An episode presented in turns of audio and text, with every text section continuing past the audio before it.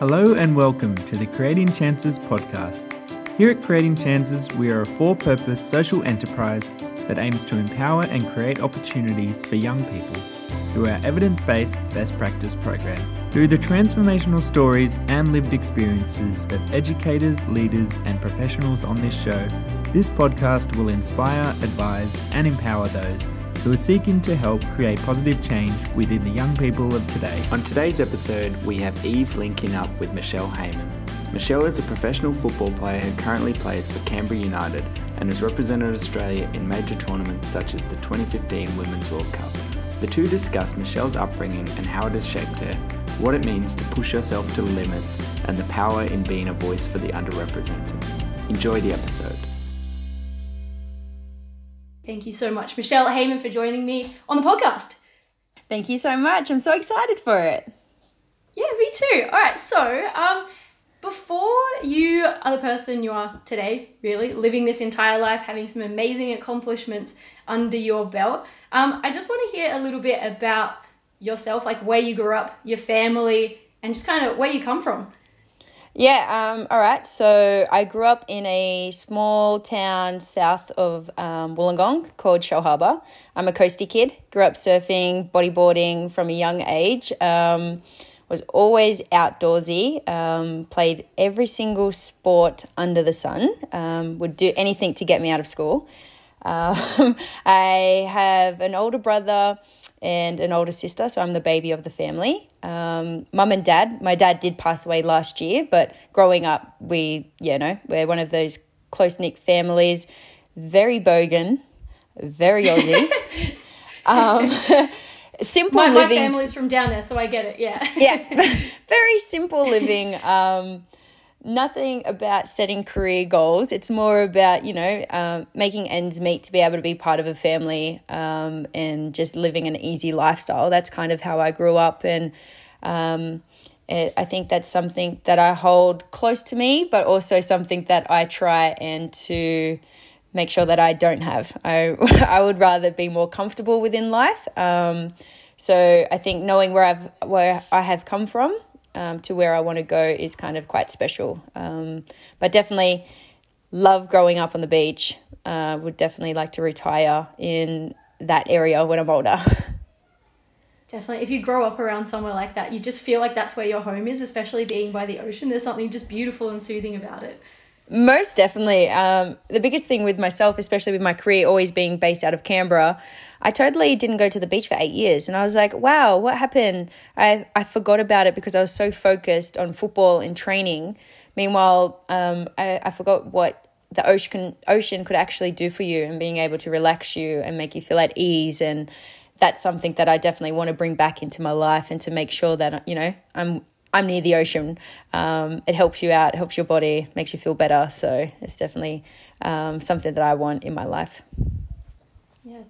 With your parents, you mentioned that um, it was just kind of like a bit of a, a struggle sometimes making ends meet, but they were insanely hard workers. Do you think that those kinds of values are some things that they've instilled in you to become a professional sports person, or did that just kind of happen?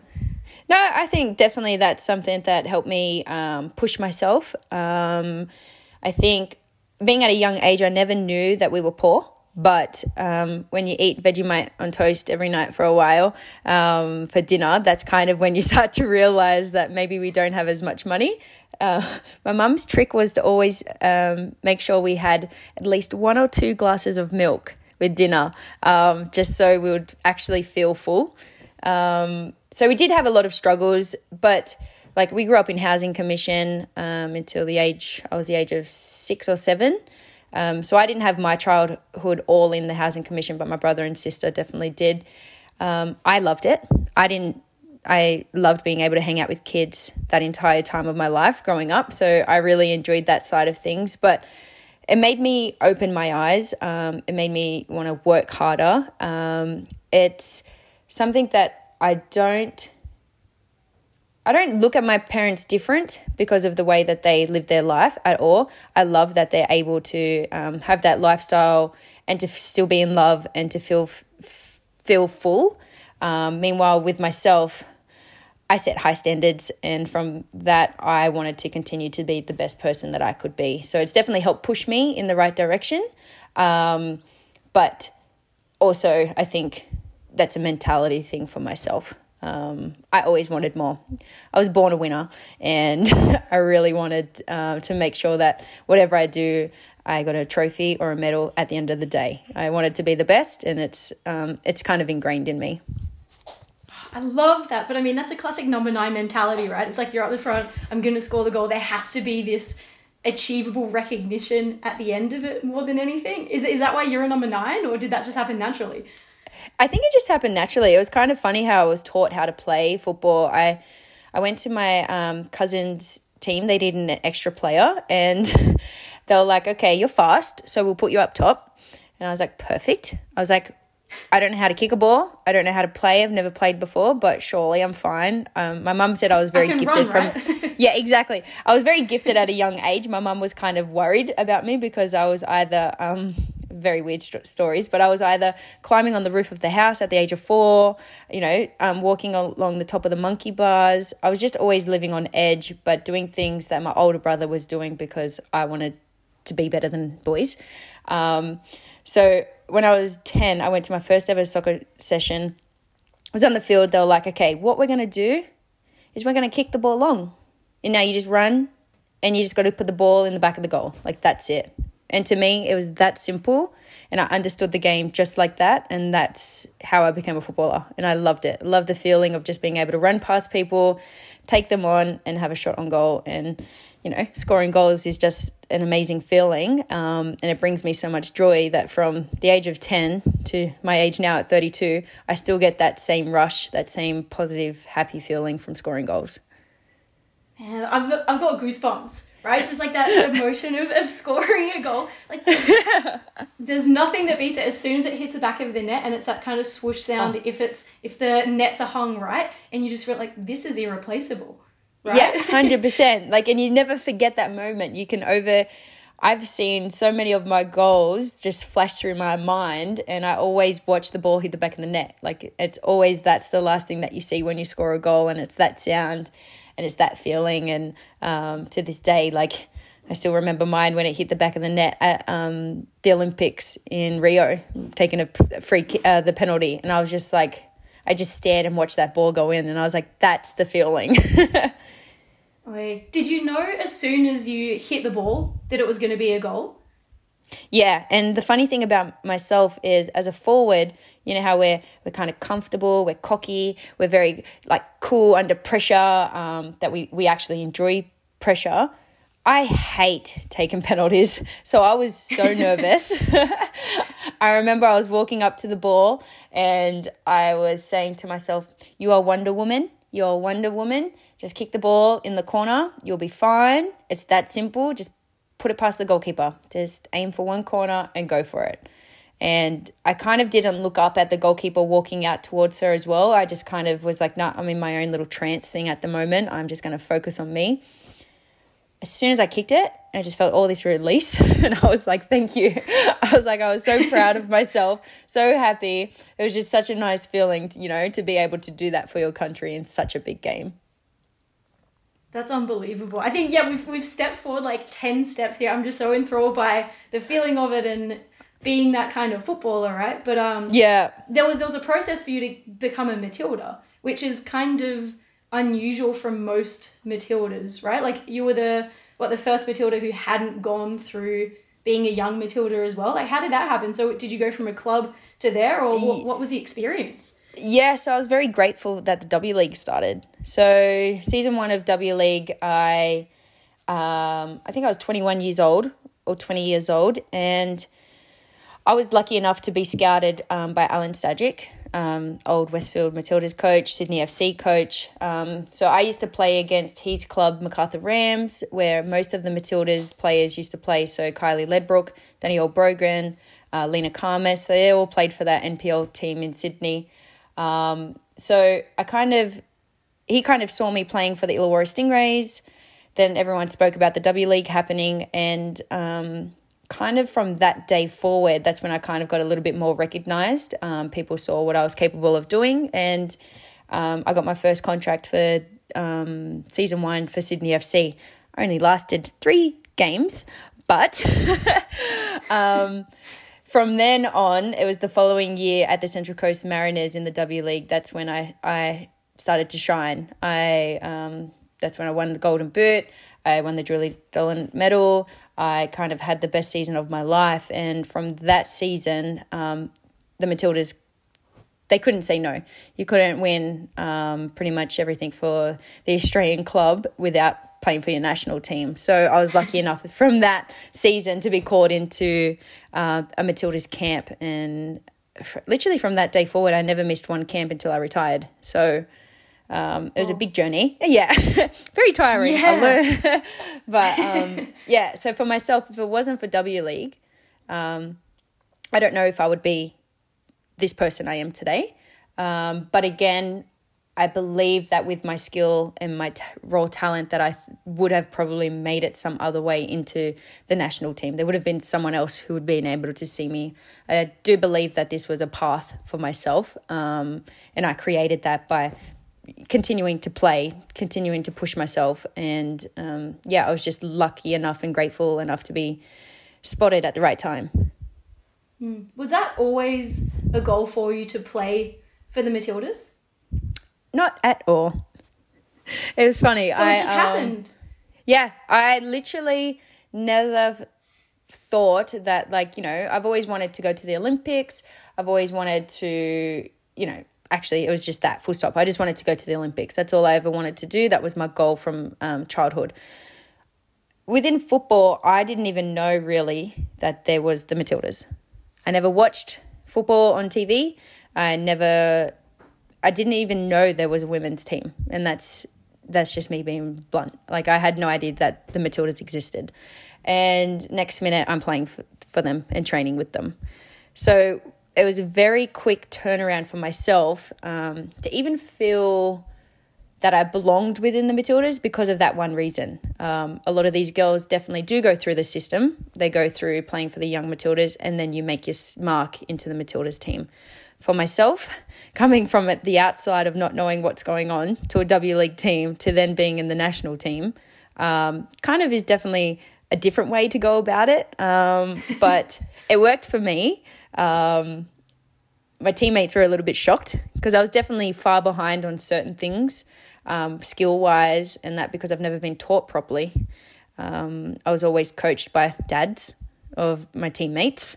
Um, never really had a professional coach to be able to guide me and help me improve as a player. So I was definitely lacking when I first went to the Matildas. But you know, you put yourself in an environment with 20 other talented people, you're only going to learn and you're only going to learn fast. So I was very lucky that I'm kind of like a sponge when it comes to seeing things and watching other people play, that I absorbed everything that I needed to learn um, to become a footballer. A proper one. That's brilliant. Yeah, yeah, a proper yeah, proper right? one. Like... yeah, yeah. Not just winging it wow. at the park anymore.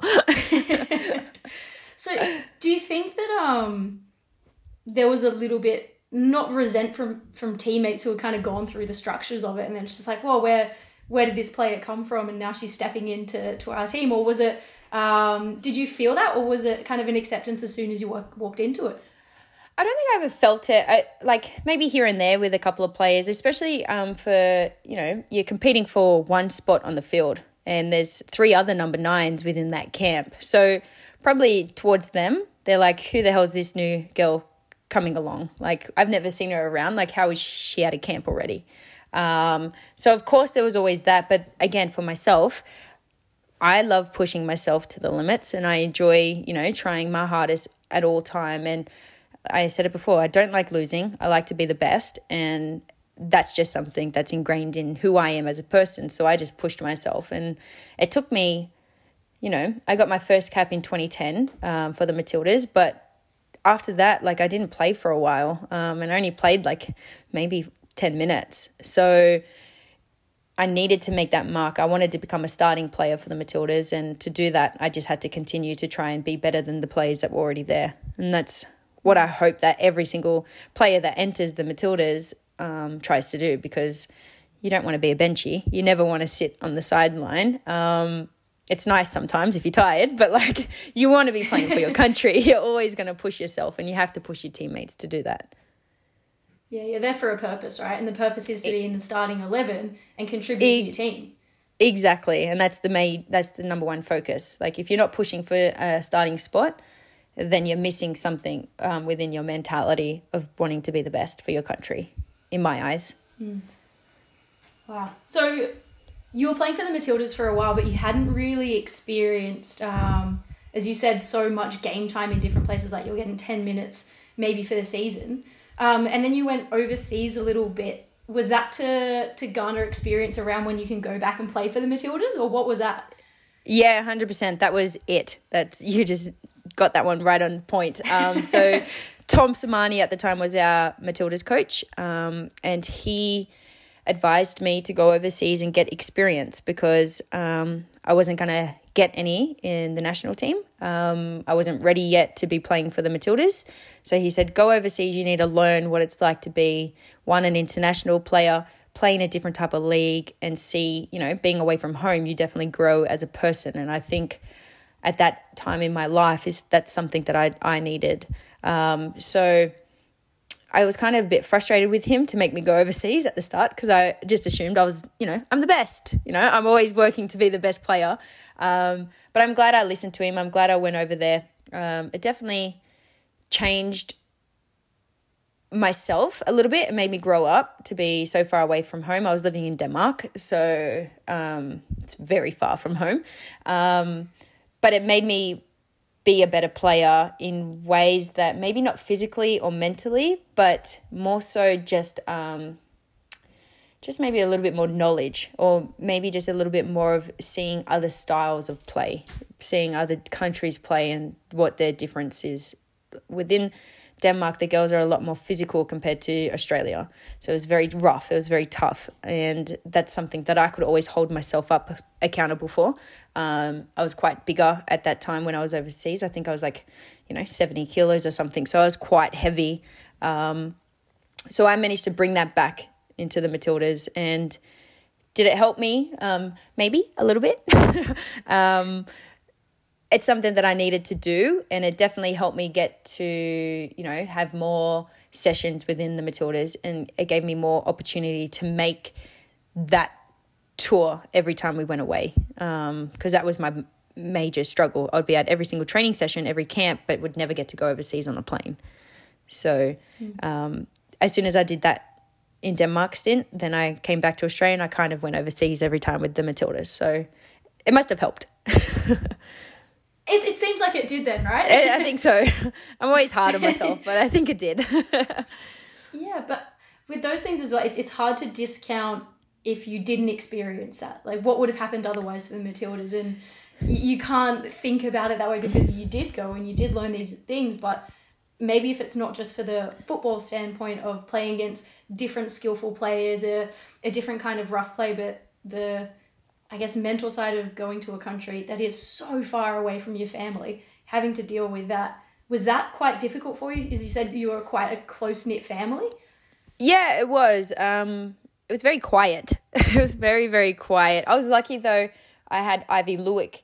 Um, we played together, so she's the Brisbane Roar Girl Matildas as well. So I was lucky, or not Brisbane Roar anymore. She's Melbourne City, but um, I was lucky enough to have another Aussie there because it's again it's not an English speaking country, so that was the biggest mistake that I had no idea what I was getting myself into. But I was very grateful to go with her as she is um, an older player. She's maybe like five years older than myself, but she's very wise and she's very um, knowledgeable of being overseas, and she's had numerous amount of contracts overseas so she kind of guided me and helped me through that entire time in denmark so um, i think I should owe her most of the credit, actually. I think she got me through um, the quiet times and being by myself. And, you know, I'm glad that I had a, a good friend and a best friend um, throughout that time. Well, is that support network of having someone there that's understanding your experience and what you're going through, but able to guide you, a really important thing? I definitely believe so. Um, sometimes, like now within my age, it's good and bad. Um, you kind of need someone outside of the football world as well to be able to hopefully understand certain things that you're going through because you can't, you know, you might want your partner to be that person. I always found it hard if um, I would I would want my partner to be in the outside world because I have my football people that I need to to talk to to help me get me through. But then on, you know, everyday life, you kind of need an outlet for everything else. So I was grateful that I had, you know, the guidance of Aivi going throughout that entire season. Um, and at that age again, that's everything that I needed. It was just a, I was a young soul, young pup. Man, it's awesome that you could kind of rely on someone as well. But I think that's it's important finding those different support networks in your life as well. It's like okay, I can have an echo chamber of people that are telling me what I need to hear, but having people that challenge you and push you forward a little bit as well is super vital. Yeah, most definitely. I have to agree with that. Yeah. So something that um that I really personally admire about you is that you've always been super open just about who you are, your story, um, and everything that kind of goes along with that. So I mean, you were you went to the Olympics, so well done. That was your goal um, in 2016. um, but you were. Is it right that you were the only openly gay Australian at the Olympics? Yeah, for Team Australia. How crazy! In a world that That's... we live in, yeah, I still I I giggled about it when it happened because you know. Um, there's X amount of players now within the Matildas who have come out as gay and are with their partners and are happy living their lives. But during that time, um, a lot of people weren't comfortable and didn't want, I think, the outside world looking down on them or looking in on their relationship. It was more about, why don't you just look at my football and I'll show you on the field. With myself, I can't really hide how gay I am. Like, I am so comfortable with who I am as a human um, that I would always, you know, post about whoever I'm in love with, or I would always share stories and I would always be so open with it because, one, the biggest thing that I found is if I'm a voice of the LGBTI community, I'm going to help someone who is younger than me um, be comfortable within their skin. And the more I can be comfortable in my own skin, um, definitely is, you know, it's inspiring for the young um, generation of young LGBTIQ um, people coming through to be able to have role models and especially athletes um, in the world. So for myself to come out and be the only gay member for Team Australia, I was so hyped. And the cool thing about it was at the, um, it was so funny, in the village, they had their own, like, you know, LGBTI friendly um, setup everywhere. So I was allowed to go into this private room, and you're only allowed to go in there if you identified as that. So I was, yeah, I was like, this is cool. I have my own little party room. I, I got to meet people from other countries. Um, it was really, really nice to, you know, see other people be comfortable within their skin. And it still shocked me and it shocked my family um, that I was the only gay one um, within the, like, not even the Matildas, but within Team Australia to come out. But yeah, I, I'm very grateful that I said yes. And it's not like I was ever going to say no, but like to be given that opportunity to be the voice for Australia was kind of cool. Mm, that's astounding. And, and like I was just mirroring what you said, it's, it really surprises me that you were the only person that felt like that they were able to to be open about it at that time. And I mean, being that role model, hopefully more people will kind of follow. It's like exactly like yeah, that's had, the biggest. That's, that's the big picture. It's like okay, like cool, I'll just be me again. Don't really care. But um it is, it's all about, you know, being a voice, being louder, being able to show people that it's okay.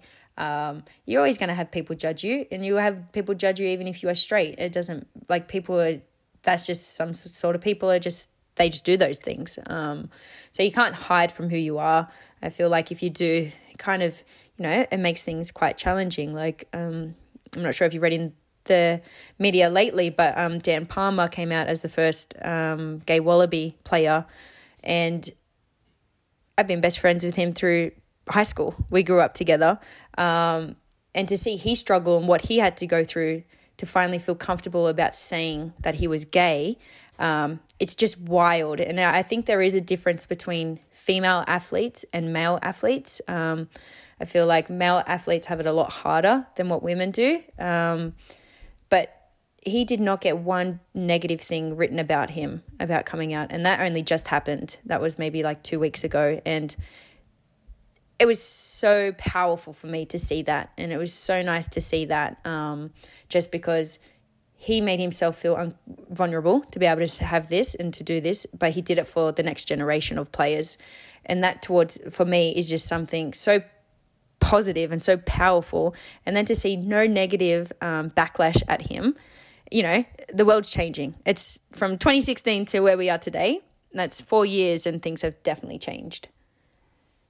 Yeah, I and I've recently read about um, him expressing that as well, and uh, all of his wallaby mates like Hooper coming out and just be like, "This is an awesome thing that you're doing for the sport, and it's and it's changing, and hopefully you've paved the way for some people moving forward as well." But maybe the reception would have been different a few years ago, which is why Yeah. he's waited for his time, and that's a personal journey as well. But it's incredible that he's able to do it now, and there's no 100%. negative backlash.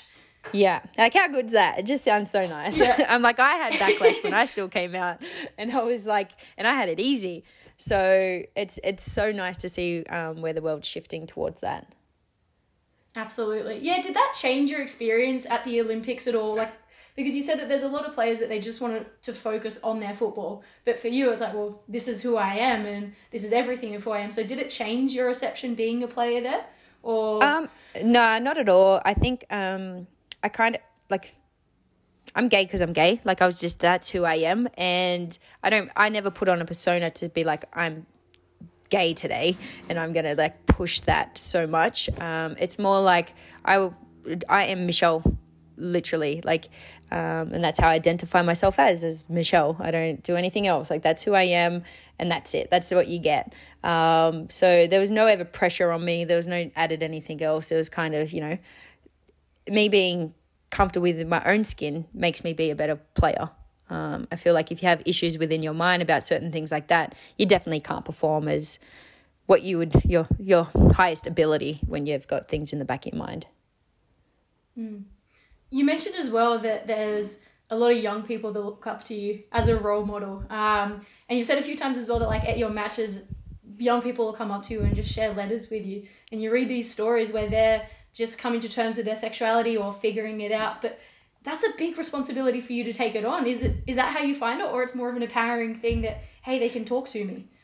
yeah, uh, more so empowering. I love being able to, you know, for themselves to be able to put something down on paper means that they're ready to get it out, um, in my eyes. And from that step, to be able to hand it to someone else to, you know, put their life in my hands for a minute to read what they're going through and then to give them advice or, you know, to, it might just, they just might need a hug.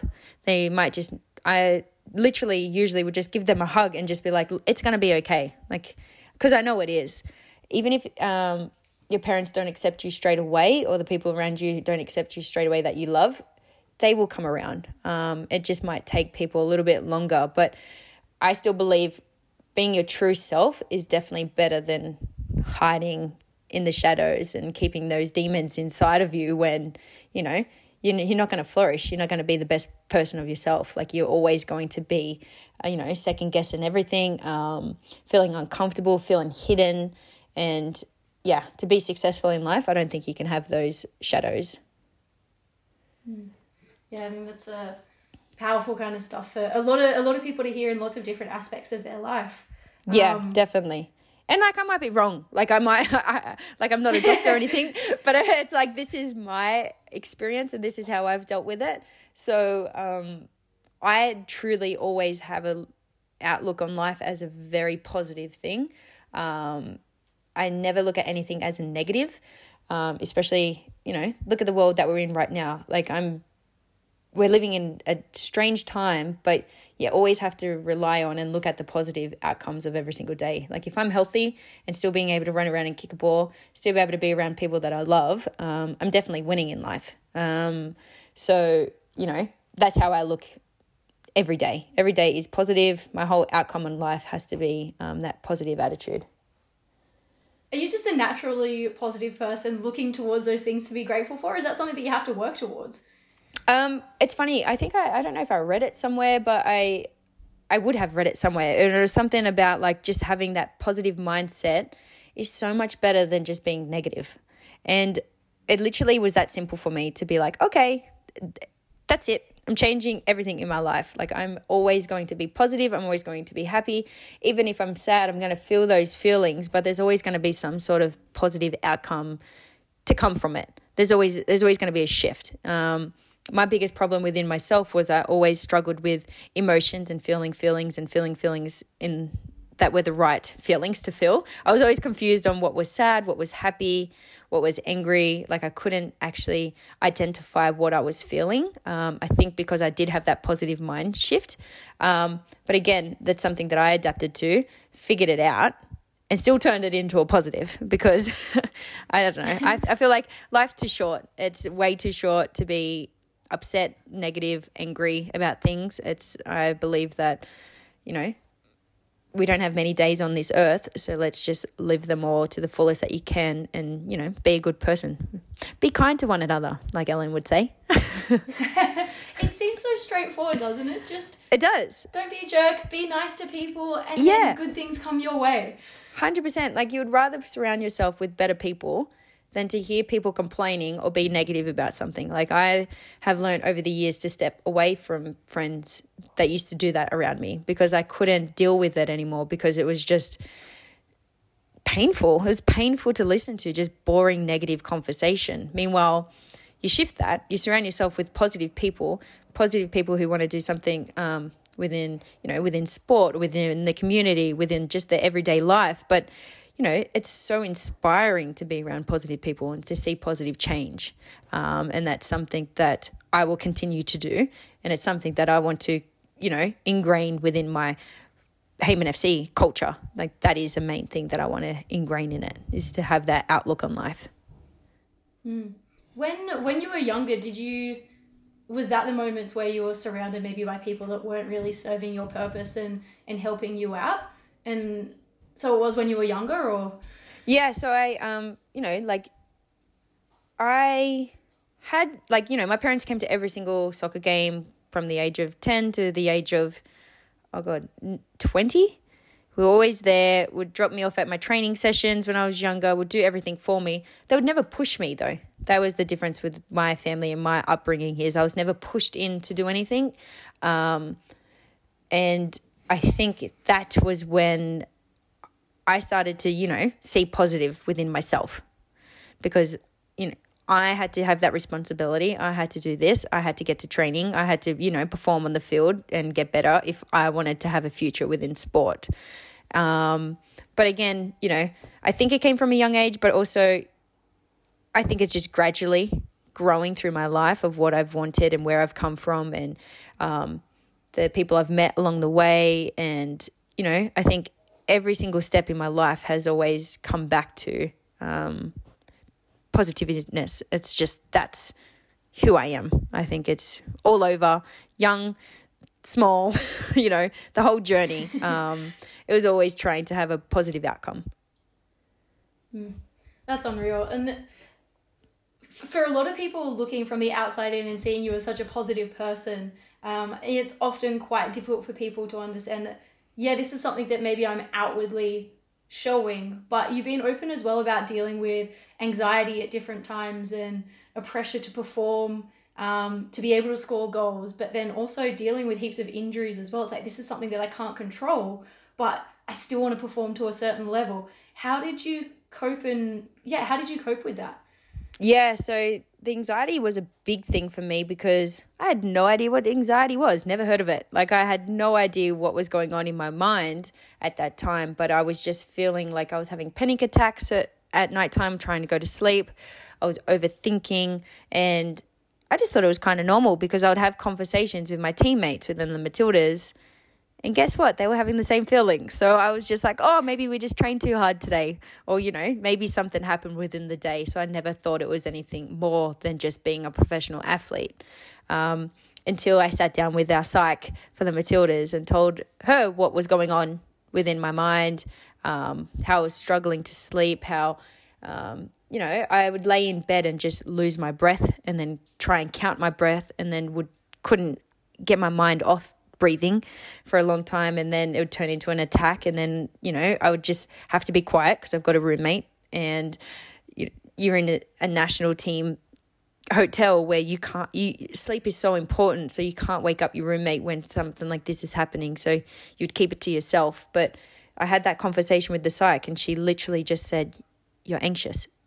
And it was that simple. All i needed was a reasoning behind it because then i was like okay well that's easy now i can fix the problem and for me it was smiling it was telling my um, brain thank you i've had enough of listening to you um, so as soon as I say thank you to my mind, um, it literally will sh- turn off. Um, and that's how I dealt with it. Um, it took me a while, but I got there in the end. It's not as easy as thank you, brain, and I'm all better now. Um, I wish it was, but it definitely took a long time to figure out that that worked best for myself. Um, but yeah, injuries as well within you know, a sporting world is just something that you never want to be a part of. And I was very lucky. I was only 28 when I got my first injury. So I managed to do my entire life without hurting myself. And then straight after the Olympics coming back, um, I broke my big toe in round one against Brisbane Roar, played on it for 10 weeks, broken. And then I was just getting injections so I could not feel my foot, so I could continue to play.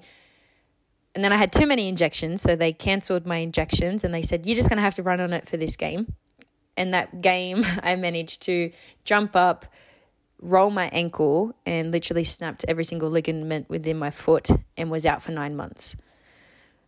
After the doctor told me I would be out for three months. So then there was another mental thing that I had to try and overcome and fix. And most people don't do this, but I went behind my doctors for the national team and I went and got a second opinion because I wasn't getting better and I was frustrated and I was living in Canberra. So I went to the AIS and I went and asked for more help. And lucky enough that I did that, um, I ended up getting an injection um, full of saline. Literally, they just insert saline into your ankle and try and pop all the scar tissue throughout my ankle and my toes and my foot. And I walked out of that room. I came in in crutches and I walked out. And that's all I needed and that's something that I I feel very proud of myself to be able to do that, to be able to take you know my own responsibility of my own self, my own body, and go behind the backs of the Matildas to get what I needed to do to be back in the team. So that was my first injury, and then again niggling pains. 2018 or 2018, I knew something was up with my knee. Again, being part of the Matildas, you train and train and train. Your load is through the, the roof. You, you know, you're not in c- control of your own body at sometimes. You just have to manage and go through the training session and hope that you can survive. Um, and I just couldn't survive. I knew something was wrong with my knee. Um, again, uh, they were unsure. Mm, I think maybe they thought I was a little bit soft, which kind of frustrated me a little bit more because, you know, I'm 30 years old. I know my body. Um, and I was yeah got never played a game when we were over in Jordan for the AFC qualifiers. Came back to Sydney, got a scan, flew to Adelaide the next day for surgery, and I broke my kneecap. So I was still trying to play with a broken kneecap, push myself to play for my country, to do these things um, when I knew something was up. So again, I went tried to be positive, tried to give them the benefit of the doubt, tried to be part of a team player, do all that. But again, there's some things in a team environment that are right and wrong, and you know, um, you think you're in control of your body, but sometimes you're not when it's in that environment. So I went through those injuries, which was also massive challenging. Got told from the national team that I would probably never play again after my knee injury, which again frustrated me a little bit more because I told them that I was sore and they still continued to push me to play on it. Um, and it frustrated me because I could have I could have lost my career over that. I could have you know never been able to play again. never could have you know play for fun, be part of just a normal team. It didn't have to be for the Matildas, but I still wanted to play. And for them to say, "Oh, but we don't think you would come back from this injury," so you know there goes my Matildas' dreams over, shattered, ruined. And then that's kind of when probably a little bit more of depression came into my life. And this is the whole reasoning behind why I just had to put my hand up and say no more for the Matildas and step away from it because it was just getting way too much. So there's a, I go through a massive yeah. big positives, ups and downs, ups and downs, but myself, I push back to make it positive, even though I know it wasn't positive during that whole time, but positive again as look at me now. I'm back playing. I'm back yeah. in the W League. I've pushed myself again and I'm proving people wrong. That is also fun as an athlete. yes. You mentioned like way before, it's like, yeah, when you were young, I just had to beat the boys. You know, like I had to beat my siblings. I had to be the best. So it's, it's that same thing. Well, now I'm on the world stage. I'm this player. I've got to beat myself almost. Yeah, um, exactly. Just to get 100%. There. Yeah, yeah, so, so it seems like Oh, sorry. You go. Sorry. Say, like it seems like with with that that kind of dipping in positivity sometimes. Obviously, you're just pretty standard, you know, with that positivity and how you encounter life and see its problems. But it also seems like there's a certain level of pragmatism around it. It's like, okay, well, I've stuffed my knee. What can I do? So it's not getting totally overwhelmed by that one thing. All right, I can't control this, but more so, what can I control around the situation? Did that help you throughout that journey? Yeah, definitely. So, um, you know, I was being told, no, you won't play again. I was kind of like, well, okay, see you all later.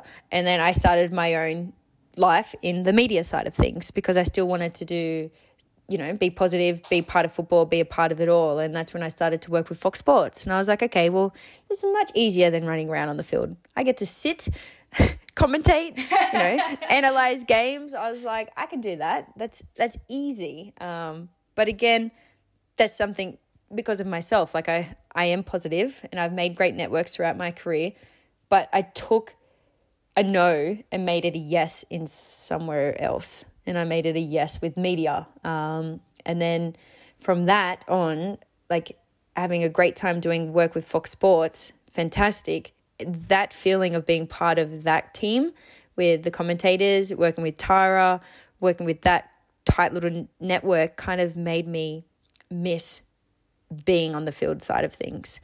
So it did full circle. It went from me hating it because of my injuries, me being upset, um, this negative, negative, negative, shifted to a positive to be media, and then shifted again to be a positive to be like, okay, I do love football, and then shifted again to now me being here today, um, you know, about to kick off my first week in W League.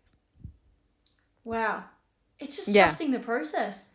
It's exactly. Yeah, that's 100%. Like, I know what my body's capable of. I know what I'm capable of. Or I know that um, having the right team around me um, will make me a better player. And it's having the right physios around me, the right people who, you know, believe in me and are willing to back me. Um, and that's something that I have here in Canberra and it's always been mm. that special here. So, yeah, again, massive positive. Who would have thought 32 year old girl getting back out of football, back on the pitch, running, beating the little kids up, having heaps of fun doing it, you know, and just um, proving a point again, probably to myself to say that I am capable. If someone tells me no, I'm going to go do it. Like, and I'm mm. going to go do it better than what they thought they could ever imagine. That's unreal spirit more than anything. Thank you. yeah. but yeah, so you're back at Canberra United now. You've recently announced it. Um, congratulations, first off. Um, Thank are you. you super stoked to be like back to your home club where it all started? Yeah, hundred percent. It's so nice. It's just so simple here. Um, main focus is you know, I set myself goals straight away. Um, that's the type of player I am.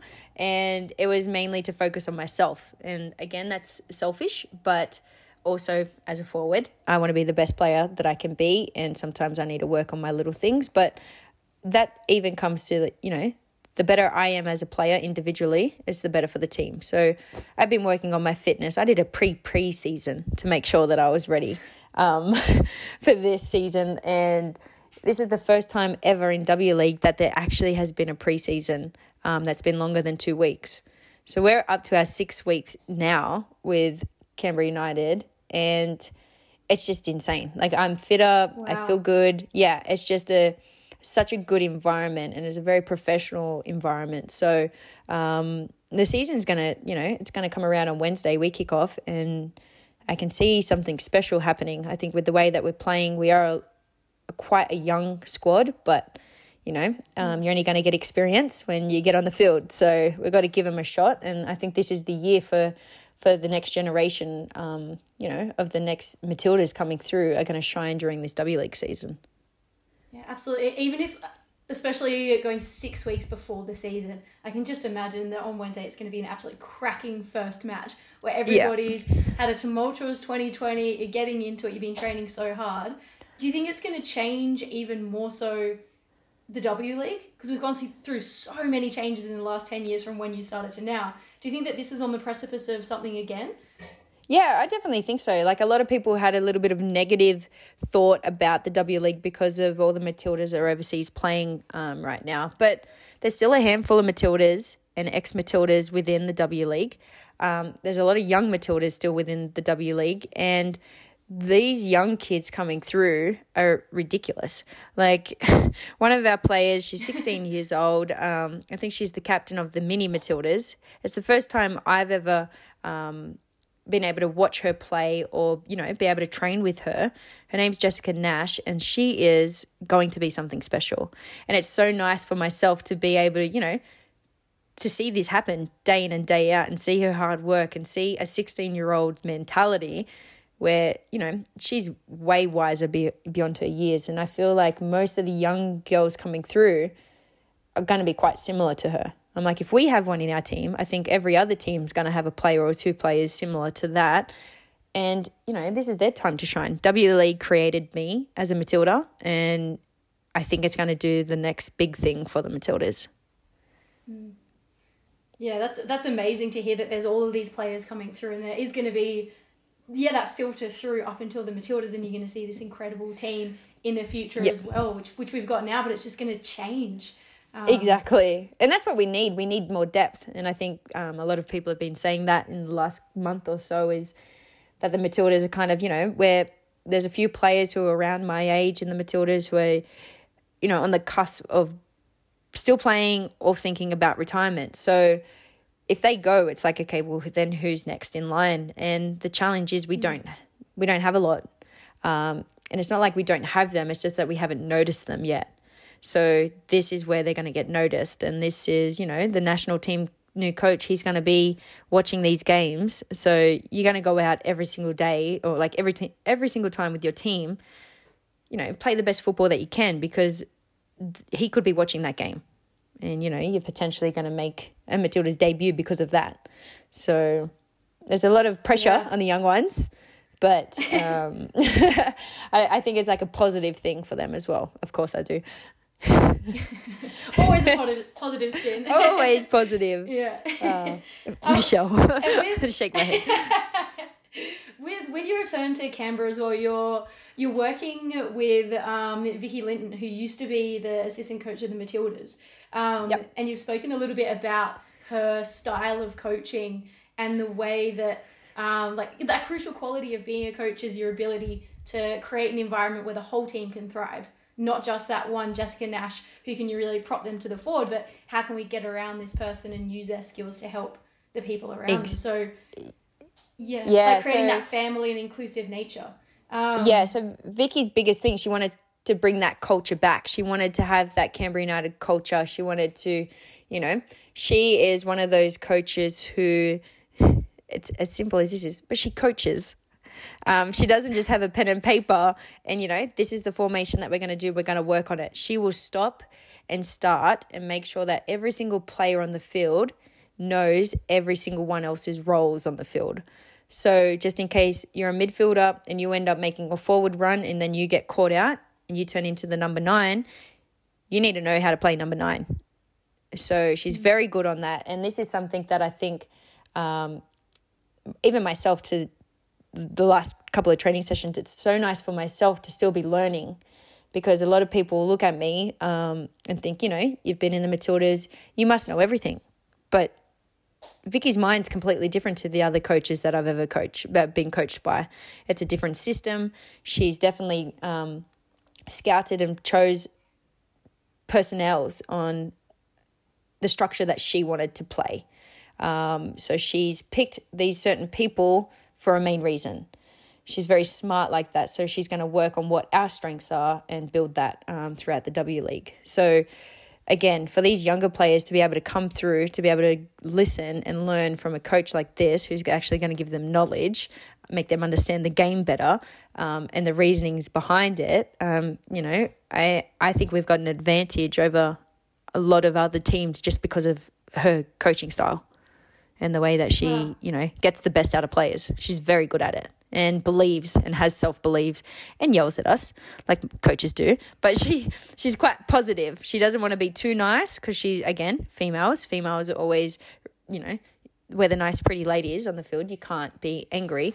But she still wants to show that she's professional, that she's driven, that she knows her thing. She's, you know, she's one of the most recognized female coaches within the world. Like she's she's done, she's played her part. She deserves to you know get a title now. Well, so I yeah, keep telling so her I'm re- I'm ready for it. Just push her forward, right? Help her out. Exactly. yeah. so as a coach yourself as well, and and looking at Vicki obviously as a role model as a coach, the biggest things that I got from what you just said then is making sure that all of your players understand what their roles are in different situations. So, yeah, if you're that number nine and then you've dropped back to support in the midfield and someone's moved up, what do you have to play as that role? So, giving everybody as much knowledge as possible, um, but also the reasoning behind it. And that especially yeah. comes to working with young people. It's like you can tell them to do something, but you've got a mind of your own. You're not going to listen to someone if there's not a reason behind it. So, exactly that for young people, man, like that's an exceptional coaching kind of philosophy. Yeah, most definitely. And like we've already like we played against the boys on Tuesday. We're playing against 14, 15 year old boys. Um, you know, they're very fast. But you can see our girls already thinking and they know that the boys are faster than them. So it's like, okay, so how do I have to deal with this situation? So every time you get the ball, it's a new puzzle, it's a new situation. It's like, how can I beat that boy? Um, and it's so nice to see them think because usually you panic under pressure. And if you panic when you think and you just kick the ball long, but we're still trying to play football. We're trying, you know, to to do everything that Vicki's told us within our preseason. We're trying to, you know, have combination plays, um, be smart on the ball. You, know, it's just it's so simple, but it's like there's so many little key words that if you can try and remember them as a player, um, you'd be successful. So uh, the biggest thing that we learned in this game was um, switch out. It was just make the boys run more. Like, why can't we get them tired? Why can't we just keep the ball, move them around? Um, and this is what she said before the game. And she's like, make them tired, then decide when to play forward and then go um, because we can't keep up with them. So it was that simple. It worked. Yeah. Um, and, and we used it and we actually executed that quite well in that game. That's that strategic team goal as opposed to saying, hey, Michelle, you're fantastic at this. Everybody get the ball to Michelle. It's like, no, yep. as a team collectively, we need to work on this one thing and then maybe Michelle will get the ball and we can pick our moment.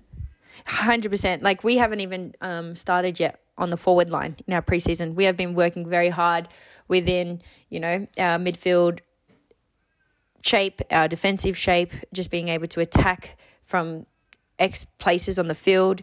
Um, and you know, forwards, we're quite creative. We're you know free spirits, um, and Vicki doesn't want to take that away from us, and she doesn't want to you know beat that out of us as well at training. So she kind of just lets us do our thing. And even like some of my runs, she's like, "Why did you do that, Michelle? Why didn't you just roll your hips this way and go that way?" And I was like, "Oh, yep, good point." But these are the things that I want to. I want to be coached. I'm like, "Thank you. Now I'll do that. Now I'll, I can work on that."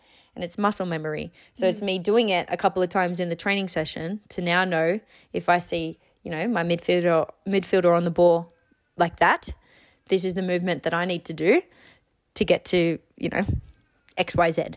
So, um, yeah, it's all happening. It's very positive. It's fun.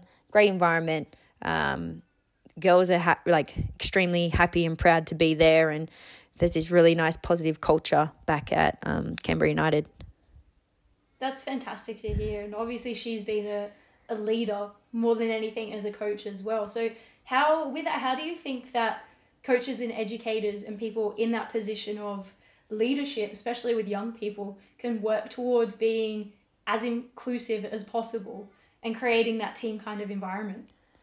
Yeah, so I think um, like Vicki's big role is no one's bigger than anyone else. Um, we're all equal, which I think definitely shows true leadership within our team, um, especially because we're coming from all ages and all different levels. Um, I might be the one who's got the most caps for the Matildas, but my 16 year old girl in my team, she might have a voice, she might need to say something. So I want her to feel comfortable to do that. And this is what Vicki has changed and she's she's made that happen. So she's giving everyone a voice.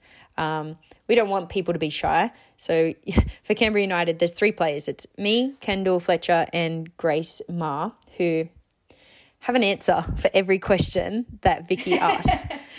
So we all have learned now to sh- just keep our mouth, mouths closed and just allow you know people who are shy to st- step up. It's their turn now to feel like they know what's going on. Because if we keep saying X, Y, Z, they're going to continue um, to just get the answers for them, and they'll never learn. They'll never get that in. So, well, I'm learning along the way, but again, that's something that um, Vicki's leadership has brought into our team. Um, and I think within football, within girls football, we all need to be leaders on the field. Um, it's, it's we've got 11 people on the field we've got our subs, but one person being the voice or with the armband on doesn't mean that they're the leader of the team.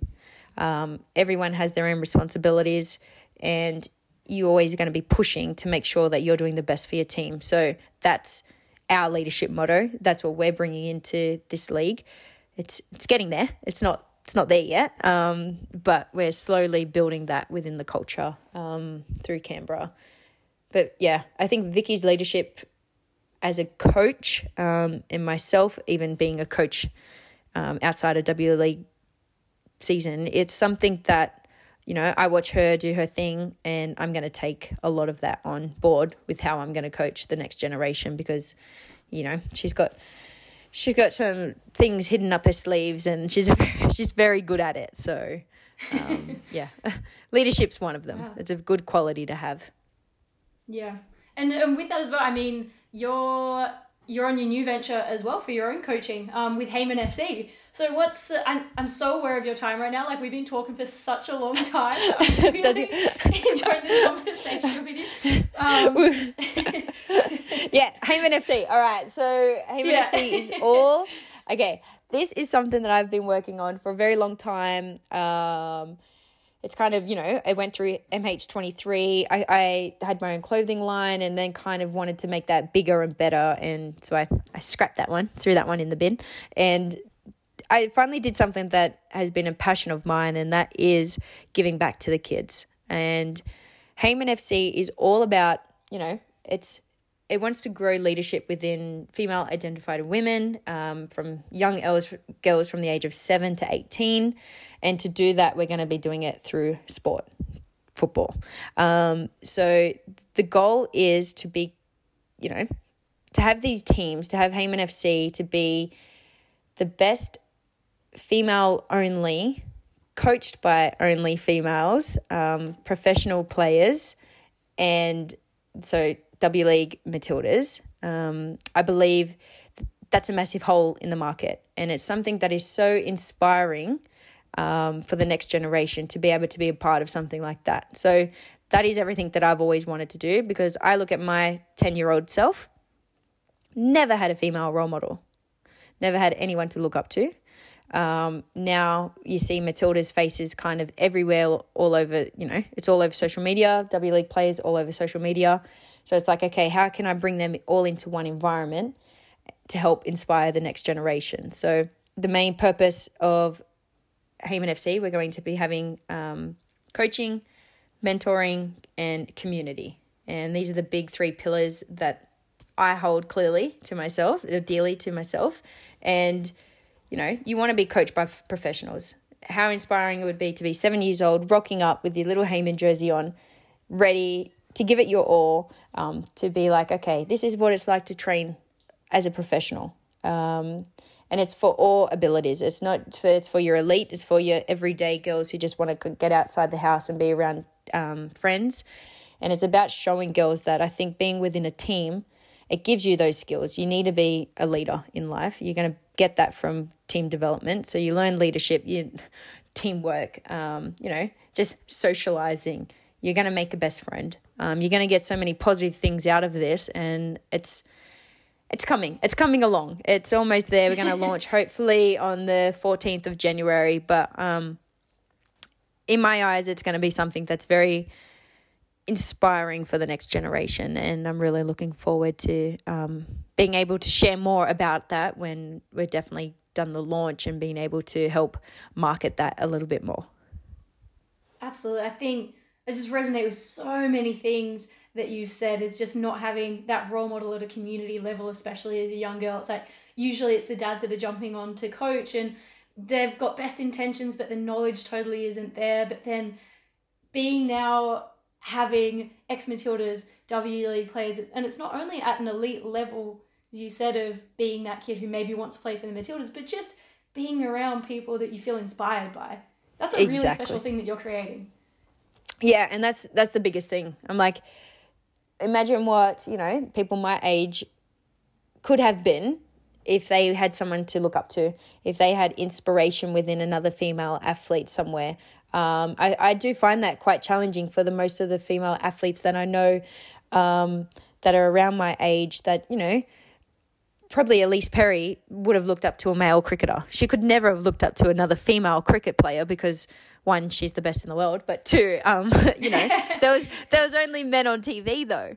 So it's like that's what yeah. she had to do. And, you know, I I didn't even watch football. So there was no one for me to look up to, you know, be able to be like, I want to be like them. I'm going to try and do that run like the way that they do that run, or I'm going to, you know, kill the ball like them. and I'm going to bend it like Beckham, you know. It's always related back to mm. a man. There's never anything about a woman. So we want to change that. We want to change. We we the world needs to change and young girls need to be in an environment where they feel safe and confident and comfortable as well. Um, where they get to spend time on the ball, where they don't get, you know, pushed over by the boys trying to, you know, score all the goals. Because some of the girls, you know, like I said, they were they're going to go there for the social side of things, and um, it is a bit daunting. And I've heard it from players and parents when it's boys and girls together. So it's definitely something that makes me excited to be able to have just women only.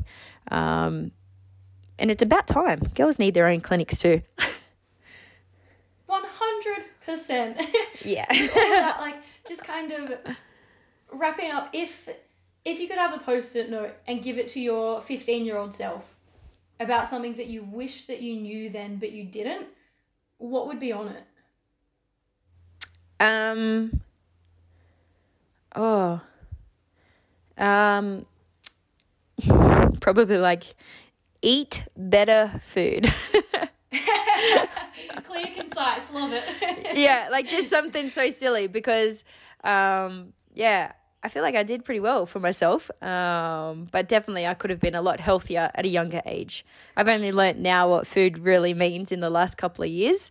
Um, and I mean that in a way of, you know, there's a sport diet that you have to eat to be a professional athlete, but you don't have to be that crazy strict on it. My life, I grew up eating, you know, chicken and broccoli and so a little bit of rice. It's very boring. Now that I've stepped outside of the world, I've explored and you know, and I've learned to eat well, and I've um, you know spent time going into restaurants and actually going to fine dining and having fun with food. Um, I think that's the biggest thing that I would tell myself.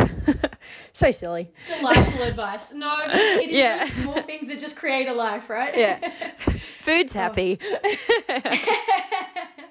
um, Michelle, thank you so, so much for your time today. I've really, really appreciated everything that you've said and um, just love talking to you about all these different things that we've covered today from, you know, your experience being a Matilda, um, some of the things that you've kind of experienced and how you can teach other people about it. So thank you. Um, really thank you so much. It's been awesome to learn from you. Yeah, it's too sweet. Like, no, this has been fantastic. it's been cool. Um, and yeah, like really good luck in the new season. Um, I'll be watching that match as soon as you kick off. Um, and I'm really excited to see how Heyman FC goes. Hopefully, we can link up in the future because, man, the stuff you guys are doing is so worthwhile and so needed, and it can be so far reaching. So, good luck with everything. thank you so much. I seriously appreciate all your time. Love your smiling face. You're a very positive human. It makes me feel even better about myself as well, just seeing the glow in your eyes. So, thank you. thank you so much for this. I appreciate it. Hopefully, you enjoyed today's episode and it has inspired you to keep creating chances. If you want to hear more amazing stories, head on over and subscribe to our podcast feed on Spotify, Apple Podcasts, or any other podcast provider. And if you want to hear more about the work that Creating Chances is doing, follow us on Facebook, Twitter, and Instagram. Thanks for listening, and we hope to see you next time on the Creating Chances podcast.